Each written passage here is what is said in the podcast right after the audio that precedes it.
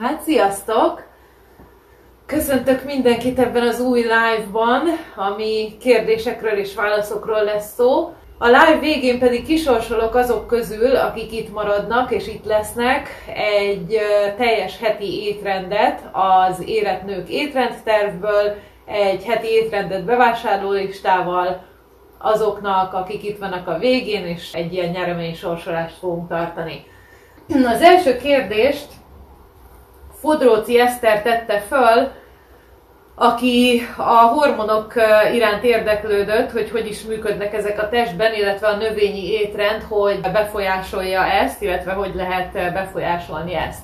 Na most a testünkben 100 milliárd, vagy több mint 100 milliárd sej él és dolgozik, és ezeknek a különféle munkájának az összekapcsolódáshoz, sejtszinten lévő életfolyamatok fenntartásához a hormonok segítenek. Bizonyos sejteket nem hatnak az összes sejtre, de bizonyos sejtek működésére hatnak, és bizonyos változásokat idéznek elő olyan sejteknek, akik ő receptorjaikkal rendelkeznek. Tehát a hormonok szabadon áramlanak a véráramba, és azokhoz a sejtekhez kapcsolódnak, aki éppen az ő receptorjukat tartalmazza.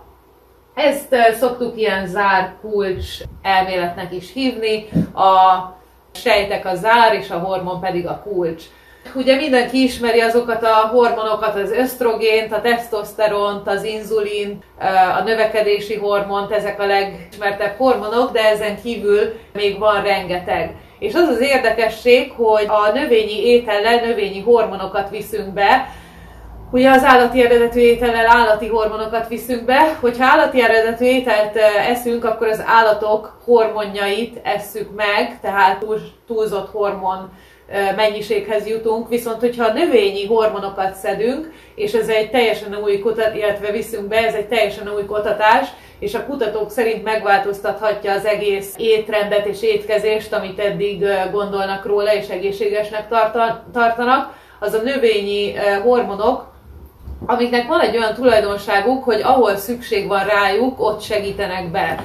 Ha kell, akkor a ráksejteket pusztítják el, ha kell, akkor gyulladást csökkentenek, ha kell, akkor átveszik egy már lecsökkent hormon szerepét, úgyhogy a növényi hormonok így támogatják a mi hormon szintüket, és így lehet növényi, hor, növényi étrenddel beállítani speciálisan a hormonokat. Ezt kutattam, amikor az életnők étrend tervét írtam, úgyhogy sok meglepő érdekességet tanultam meg én is, és ezt beleépítettem az étrendtervbe, ami egy hormonokat helyrehozza, vércukorszintet helyrehozza, javítja a hangulatot, energikussá tesz, és egy ilyen állandó fehér, kiegyensúlyozott fehérje bevitel tartalmaz, úgy van összeállítva az étrend.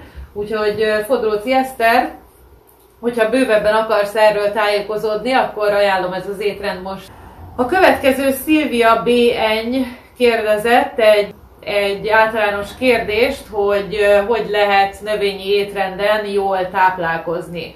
Ugye itt minden mindenre hat, a, amikor megesszük az ételt, ugye ez bekerül a gyomorba, onnan felszívódik, felszívódnak a tápanyagok, bekerülnek a véráramba, onnan hormonok alakulnak, hormonok indulnak el, ugye az inzulin, az hat a többi hormonra, tehát az étkezéssel minden hat mindenre, és hogyha jól akarsz étkezni, vagy ilyen nagy általánosságban kérdezed, hogy hogy kéne étkezni, akkor azt tudom tanácsolni, hogy figyelj arra, hogy minden étkezéssel, vagy legalábbis a nap végén legyen megfelelő fehérje, szénhidrát és zsírbevitel, de főleg figyelj rá annál, hogy ha lehet, akkor minden étkezésbe csempész be ezeket, akkor tudod az emésztésedet a legjobban elő segíteni, és akkor tudod a tápanyagok felszívódását a legoptimálisabbá tenni.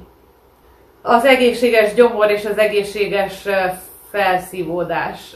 Ezután uh, Ibolya Kató kérdezte, és ez Bernadettnek is ugyanez volt a kérdése, vagy hasonló, hogy pufadás, béláteresztő szindróma, szindróma ételintolerancia, ilyesmitől szenvednek, ezt pedig kizárásos diétával szoktuk meggyógyítani, ami egy hosszabb diéta, egy elég megkötött diéta, nem olyan, mint amilyenek az étrendterveim szoktak lenni. Ezt csak egy bizonyos ideig csináljuk, kizárunk bizonyos ételeket a, az étrendünkből, amíg meggyógyítjuk a gyomrot különböző kiegészítők, természetes és táplálék kiegészítők segítségével, meggyógyítjuk a gyomrot, utána visszaállítjuk a természetes bélflórát, a jó baktériumokat, ezután kezdünk el visszavezetni minden olyan élelmiszert, amit eddig kivontunk, vagy intoleránsak voltunk rá, és a legtöbb esetben meg lehet gyógyulni ezekből az intoleranciákból, meg lehet szüntetni a puffadást, a rossz emésztést, a hasi fájdalmakat, hasi zsírlerakódást ezzel a kizárásos diétával. Ha többet szeretnél tudni erről, Ibolya és Bernadett, akkor a Lapos Has program című programomat, ami egy 6 hetes étrendterv, receptekkel, bevásárló listával és egy nagyon-nagyon részletes videó sorozat, amiben elmondom, hogy hogy kell ezt a diétát csinálni, és hogy kell eljutni odáig, hogy meggyógyítsuk a gyomrunkat, és a ételeket vissza tudjuk vezetni. Ezt is a honlapon megtalálod. Utána Viki GR kérdezett, ez a negyedik kérdés, fehérje pótlás plusz emésztési problémák, felszívódási gondok, székrekedés, ilyesmi. A Vikiről pont tudom, hogy rengeteget iszik, tehát az első tippem, hogy így áll még többet, az erre nem vonatkozik. Az is lehet, hogy egy kicsit túl sokat iszol, tehát ezért húz meg egy határt, és ne amennyit kívánsz, annyit így el, mert azt tudom, hogy te extrémen sokat iszol. A rostbevitel se lehet annyira egy jó tipp, hiszen növényi étkezésen vagy, hogyha nem eszel sok feldolgozott élelmiszert, illetve ilyen bolti mű dolgokat, pótló dolgokat, többjében, zömében zöldséget és gyümölcsöt, akkor ezzel sincs akkor a gond. Úgyhogy szerintem itt a háttérben emésztési és gyomor problémák lesznek. Ez a székrekedés is az egyik ilyenre val. Úgy az ellen ugye mit lehet enni? Hát ami els, elsőnek eszembe jut, az a szilva, szilvalekvár, almalé, és szerintem egy ilyen e, gyomor e, vizsgálat, tehát így, így, talán a kizárásos diéta lenne neked is e, hatékony, hogy az emésztésnél meg tud, lehet, hogy sok a gyomorsavad, lehet, hogy kevés, én kevésre tippelek, és e, ilyen emésztési felszívódási problémák lehetnek, úgyhogy szerintem mindenképpen nézz utána, mert úgy néz ki, hogy mindent jól csinálsz, és mégis vannak ilyen problémák. Úgyhogy próbáld ki ezt a kizárásos diétát te is, hogyha van hozzá kedved.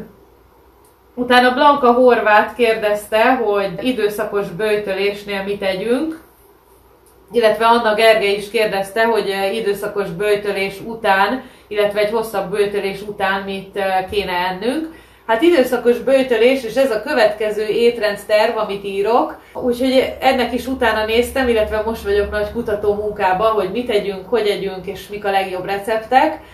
Én olyan recepteket írtam, úgy állítottam össze a recepteket, hogy levest is és főétkezést is tartalmazzon egy recept, inkább kevesebbet mind a kettőből, de tartalmazza mind a kettőt, ugyanis nem tartok annyi étrende, étkezést, nem tartok öt étkezést, mint általában az étrendjeimnél, csak hármat plusz egy reggeli ital, és ez alatt a három étkezés alatt próbálom meg ugye egy pár órába az időszakos bőjtölésnél, ez általában 8 óra, amíg ehetünk, és 16 óra, amíg bőjtölünk. Ebbe a 8 órába próbálom belesűríteni azokat az ételeket és tápanyagokat, amiket meg kell kapnunk, úgyhogy legyen benne leves is, meg főétkezés is, legyen változatos, levesek, különböző zöldség alaplé például, amit ugye csontleves nem eszünk, mert vegánok vagyunk, de zöldség alapléből egy kis gyömbérrel, egy kis kurkumával nagyon jó zöldség alapleveseket lehet csinálni, kurkumalevesek, különböző, a különböző krémlevesek rengeteg zöldséget el tudnak nyelni, gondolj csak bele, hogy megfőzöl egy cukkinit, egy marék borsót, nem tudom, más zöldségeket, amit, uh, amit kívánsz, ami van otthon, belerakod turmixgépbe, csinálsz belőle egy krémlevest, és rengeteg zöldséget bevittél már csak ezzel a tájt krémlevessel is, úgyhogy levesek elsősorban, kisebb adagok, de nagyobb étkezések. Amit pedig időszakos bőjtölés után érdemes elkezdeni enni, az ugye a leveseken kívül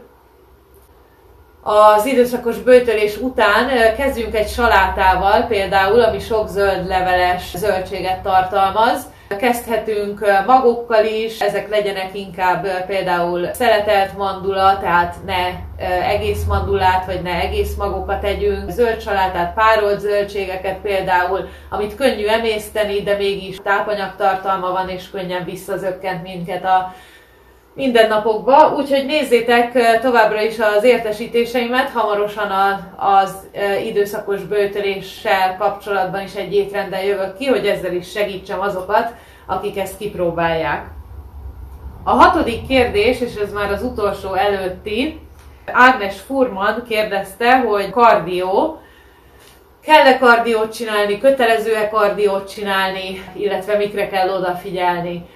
Én szoktam ajánlani a kardiót, amikor fogyás a cél, hogy iktassunk be egy-két kardiót. Az én kardióim, persze ez nem kötelező, anélkül is lehet fogyást generálni, és anélkül is lehet eredményeket elérni, de így gyorsabb. Én igyekszem a kardióimat élvezetesre csinálni a fel az izmot le a zsírt programba. Tánckardiókat szoktam csinálni, de vannak intervallum kardiók is, akik azt jobban szeretik.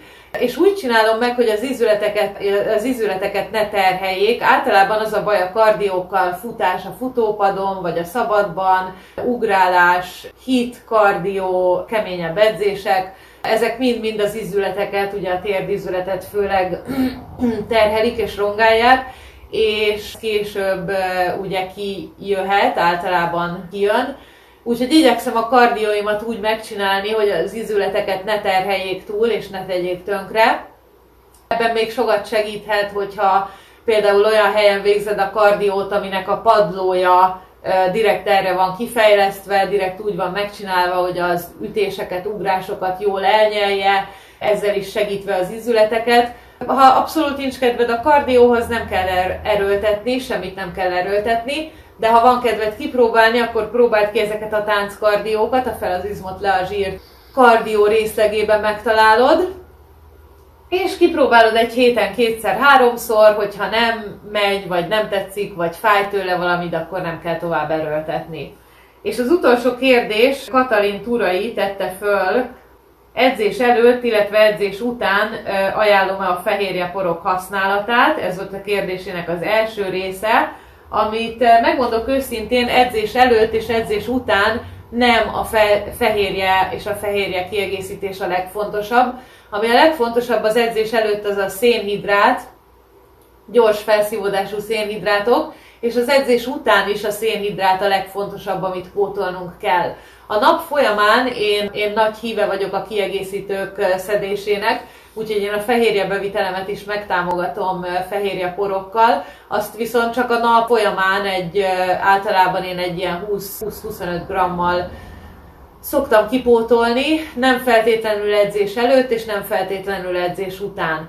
Ha éjgyomorra végzed az edzésedet, például reggel, vagy éjgyomorra kardiózol, akkor tanácsos fehérjét fogyasztani előtte, hogyha nem akarsz szénhidrátot fogyasztani, de amúgy, hogyha nap közben edzel, vagy a nap végén edzel, akkor ennek nincs túl nagy jelentősége. Úgyhogy edzés előtt, edzés után ezt, illetve az elektrolitokat kell pótolni, amik a magnézium, potasszium, kalcium, só, nátrium, ezek a vegyületek, amiket izzadással elveszítünk.